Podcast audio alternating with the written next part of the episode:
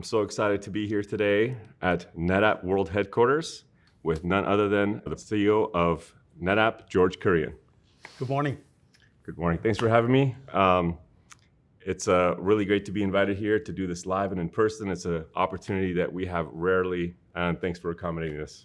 Not at all. Thank you for the partnership and thanks for taking the time. It was great to see you at Google Cloud Next recently, and this is a great follow up to that. Um, and when I meet you know leaders that are uh, uh, illustrious in their careers and have achieved great things, I always like to dig into the past a little bit, if you don't mind. Uh, so as far back as you want to go to leading up to now, I, would love to, for me and for our audience, to learn about just your career story and how you ended up here as CEO of NetApp. I think I grew up in India uh, at a time where there were no computers in India. I had never seen a computer till I came for undergraduate college in the US. And, you know, there's a bit of circumstance and timing. I came to the States in 1986, which was the early years of personal computing. And the Macintosh had just come out. And uh, I got to be a lab tech in college for the first Macintosh lab in, you know, uh, colleges in the US. That got me interested in computing. And um, I after graduating with a degree in computer science, I came out west to work for Oracle. Um, I started out as a software developer, but I was always curious about what customers did with technology. So I took the opportunity when it was available to move over into product management, then did a variety of sort of product general management jobs at various scales, all the way from startups to Cisco, and then came to NetApp 10 years ago. I joined NetApp, led the software group, then led the product division, and then in 2015 was fortunate to get a chance to be the CEO.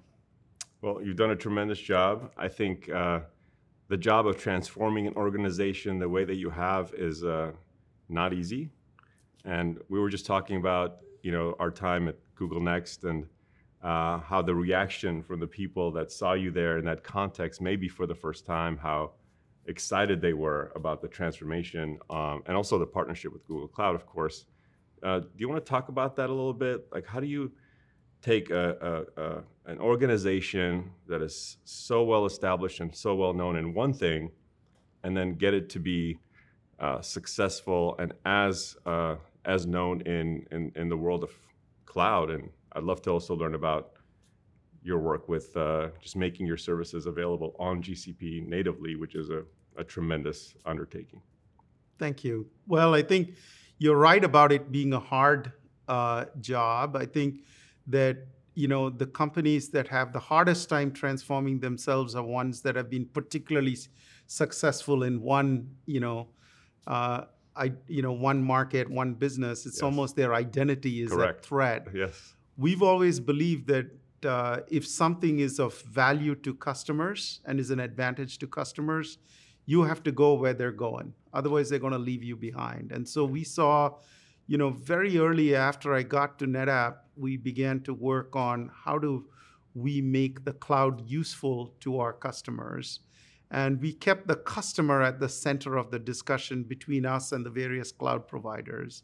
I think the second is to have the humility to know what you're really good at and conversely, where you need to partner. Mm-hmm. We realized very quickly that we were not going to be a complete cloud provider. Right. But that we had world class technology that could make the cloud provider platforms much more valuable. And I didn't think it was the spirit of that kind of partnership that brought us to work with the cloud providers.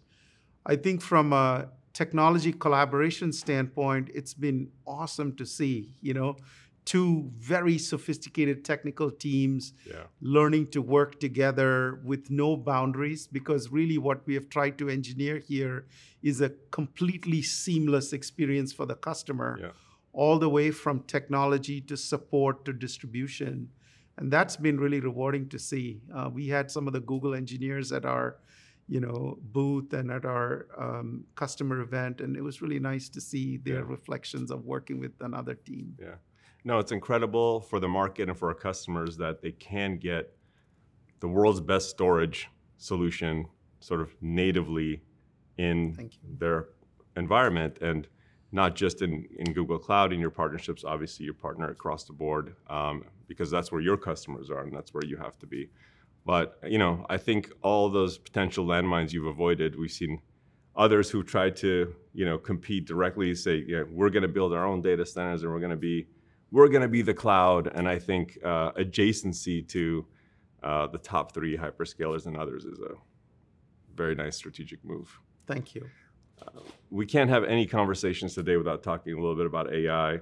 Um, it's absolutely uh, transformed the market, I think, at a speed and velocity that we've seen rarely in anything else since. And you've been doing this a long time. I've been doing this not as long, but also quite long. And uh, I would like to get your perspective on how that's uh, transforming the storage space and conversation. And then, in your particular experience, how it's uh, impacting NetApp and your strategy, and also uh, how it's impacting your customers. I think, first of all, you're absolutely right. AI is the technology that has the promise to provide the next transformative you know, improvement in business and productivity of the worldwide economy. There are various different predictions, all large and up and to the right. Yeah. And mankind benefits enormously with tools that enable productivity. Um, and so we're excited about that. We've been working in the AI market for, you know, almost you know six years now, where we've worked with players like NVIDIA, for example, to enable predictive AI, mm-hmm. which is really, you know, ways that AI understands patterns and then predicts what's the right pattern. Everything from, you know, disease predictions in, you know, life sciences to better manufacturing process outcomes in, you know, discrete manufacturing to fraud detection or better recommendations in electronic commerce. We've got a large number of customers that use our tech for that purpose. I think what we see with the advent of Gen AI is, you know, two powerful things, right? I think one is customers have often spent a lot of money on getting insight from their transactional systems. Right. So they've built data warehouses and databases and BI tools and on and on. But the largest amount of data in a corporation, and frankly, the fastest growing, is unstructured data. Definitely. And so we have been the leader in unstructured data storage forever. Right. And what we now have is the combination of a really sophisticated data management platform together with this really powerful tool that can allow you to extract insights from it. So that's one, and we're excited about that. Secondly, we really see the opportunity for clients to really build multi cloud architectures. Much of their data probably still sits on premises, right. but the pace of innovation, as you and I saw on the clouds, is extraordinary. And so we're excited about that. I'm curious, what do you guys see with uh, you know the opportunities in AI? Um, yeah, look, it's uh, it's been quite of a roller coaster, an emotional roller coaster, in a, in a lot of ways over the last nine months or so. And uh, you know, it started with, of course, and it's always like this: like something happens that's so mainstream and in the zeitgeist, usually something in the consumer realm that changes the paradigm and changes the direction of the enterprise. Absolutely, it's a very common pattern. Again, never at this volume when uh, Chat GPT came out, and um, and it was sort of like a, a, surprise to the universe. Like it's like, oh my God, look at this thing that this little known company at the time called OpenAI has released, and it was sort of uh, shocking and scary at the same time. Uh, it was scary in terms of what does this mean for all of our jobs? What does it mean for um, uh, the legal frameworks that exist around copyrights and information. Uh, what does it mean for students uh, and all these things? But also kind of selfishly for, for us and for me and you know being uh, dedicated to the Google Cloud ecosystem, like what does it mean for Google? and I have to say that uh, there's two or three main patterns we're seeing. One is many of our digital native customers, 60% of our customers are digital native are actually leaning on us for the first time for services and engineering support. They've been self sufficient for many years. They have some of the top engineers in the world, but they know that speed to value, let's lean on someone like SADA to you know, compress the algorithm of how quickly they can actually achieve something on the platform. So that's fascinating because they were very self-sufficient for a long time. The other paradigm is uh, every traditional enterprise, public or not, is being challenged by their board, by their executive team, to have at least a perspective. And you know that's a lot of work, and a lot of it is not engineering work in the beginning. It's really Correct. ideation. It's uh, actually helping. Like we're trying to help our customers find alignment internally on what they want to do. I think the risk, and I love your perspective on this, is how do we ensure that this opportunity, this paradigm, doesn't fizzle out into a bunch of science experiments and, and actually provides production grade applications that solve real problems, that is purpose built to be solved by Gen AI. And uh, like, how do we get our customers to focus?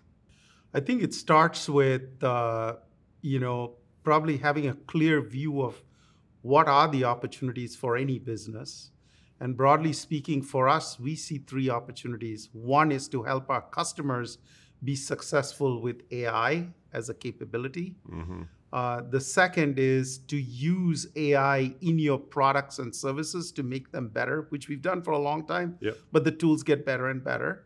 And then the third is to use AI to drive the productivity in your business, which is around software development getting better, understanding your business, you know, uh, systems much better, making customer experience or customer service much more productive, right? And so I think it starts with that.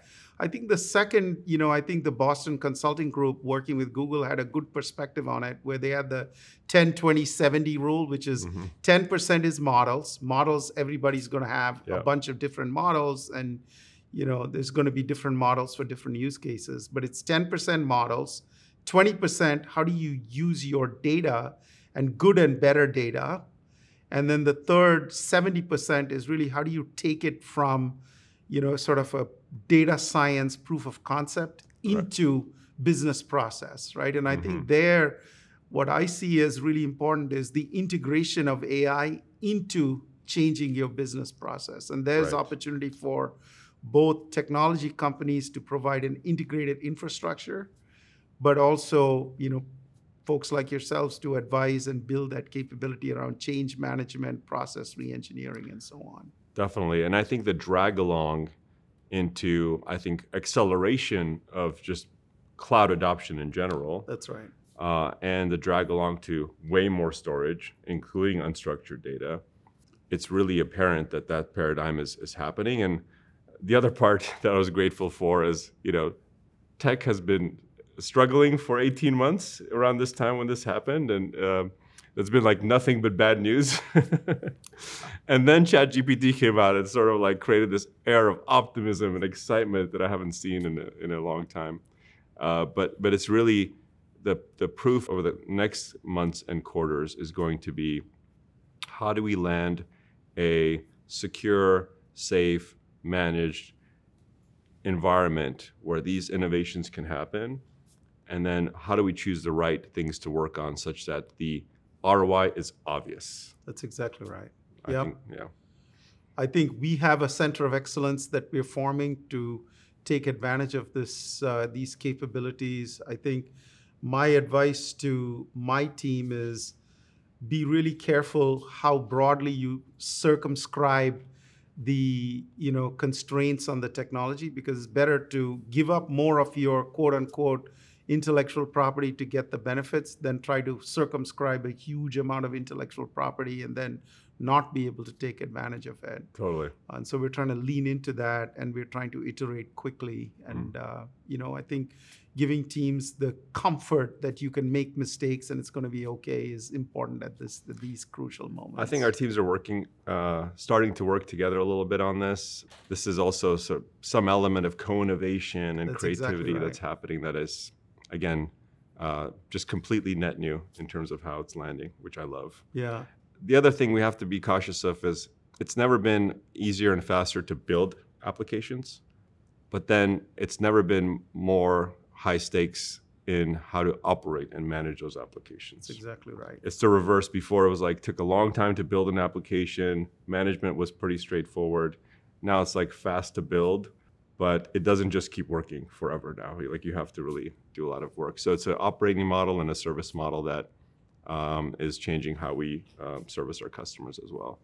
Don't you see that one of the great opportunities in the cloud is to make available these tools to every business, right? So that Oh, it's not just the leading edge or the really wealthy businesses that have access to these tools, but you know, I thought it was interesting that Sundar said our job is to make it easy for everybody in the world, and I think Oh, that's yeah. a really powerful mission statement. It is, and you know, uh, I'm a little biased, but I would say that Google's in a tremendous position to lead in that capacity. And everything we've seen in Vertex, the building blocks, the tools, the models, public data, non public, like, it is.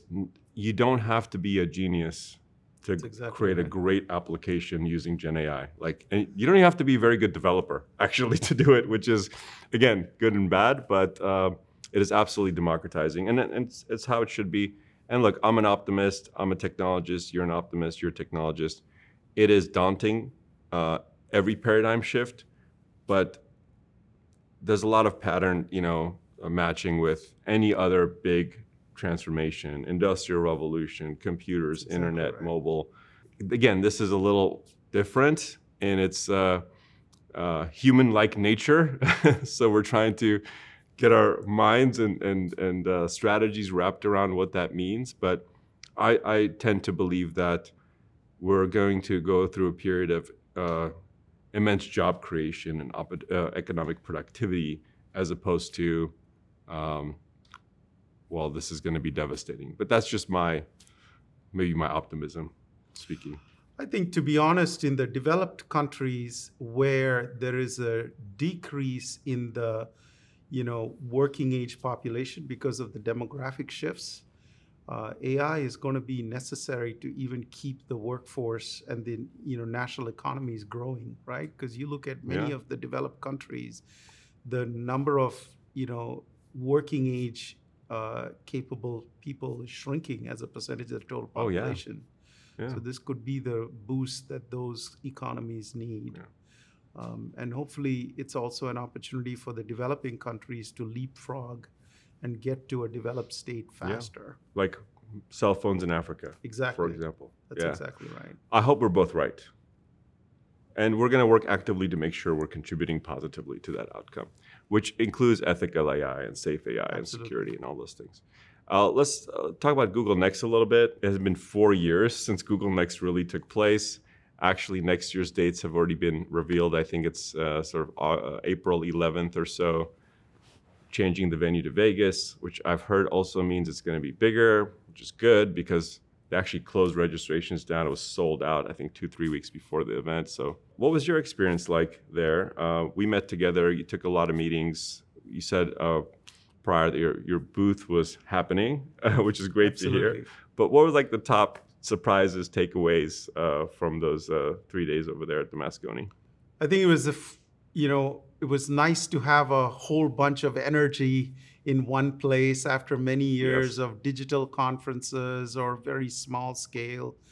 I thought that uh, you know the Google team did a really good job about sort of taking the event as an opportunity to both reflect on where they've come, but also lay out a perspective of where they're headed Yeah. which was important and was refreshing to see. You know, we work with them on a lot of joint collaborative initiatives, and it's good to see from Thomas and Sundar kind of a longer term view of how they see their strategy evolve, which was great. And then I think from our perspective, it was awesome to see people that we had never met before, customers who we had met and met in a different context Yeah. in their data center environments come up and say, "Wow, we never knew your you guys were on the Google Cloud." And it was really nice to see that and our booth was really busy.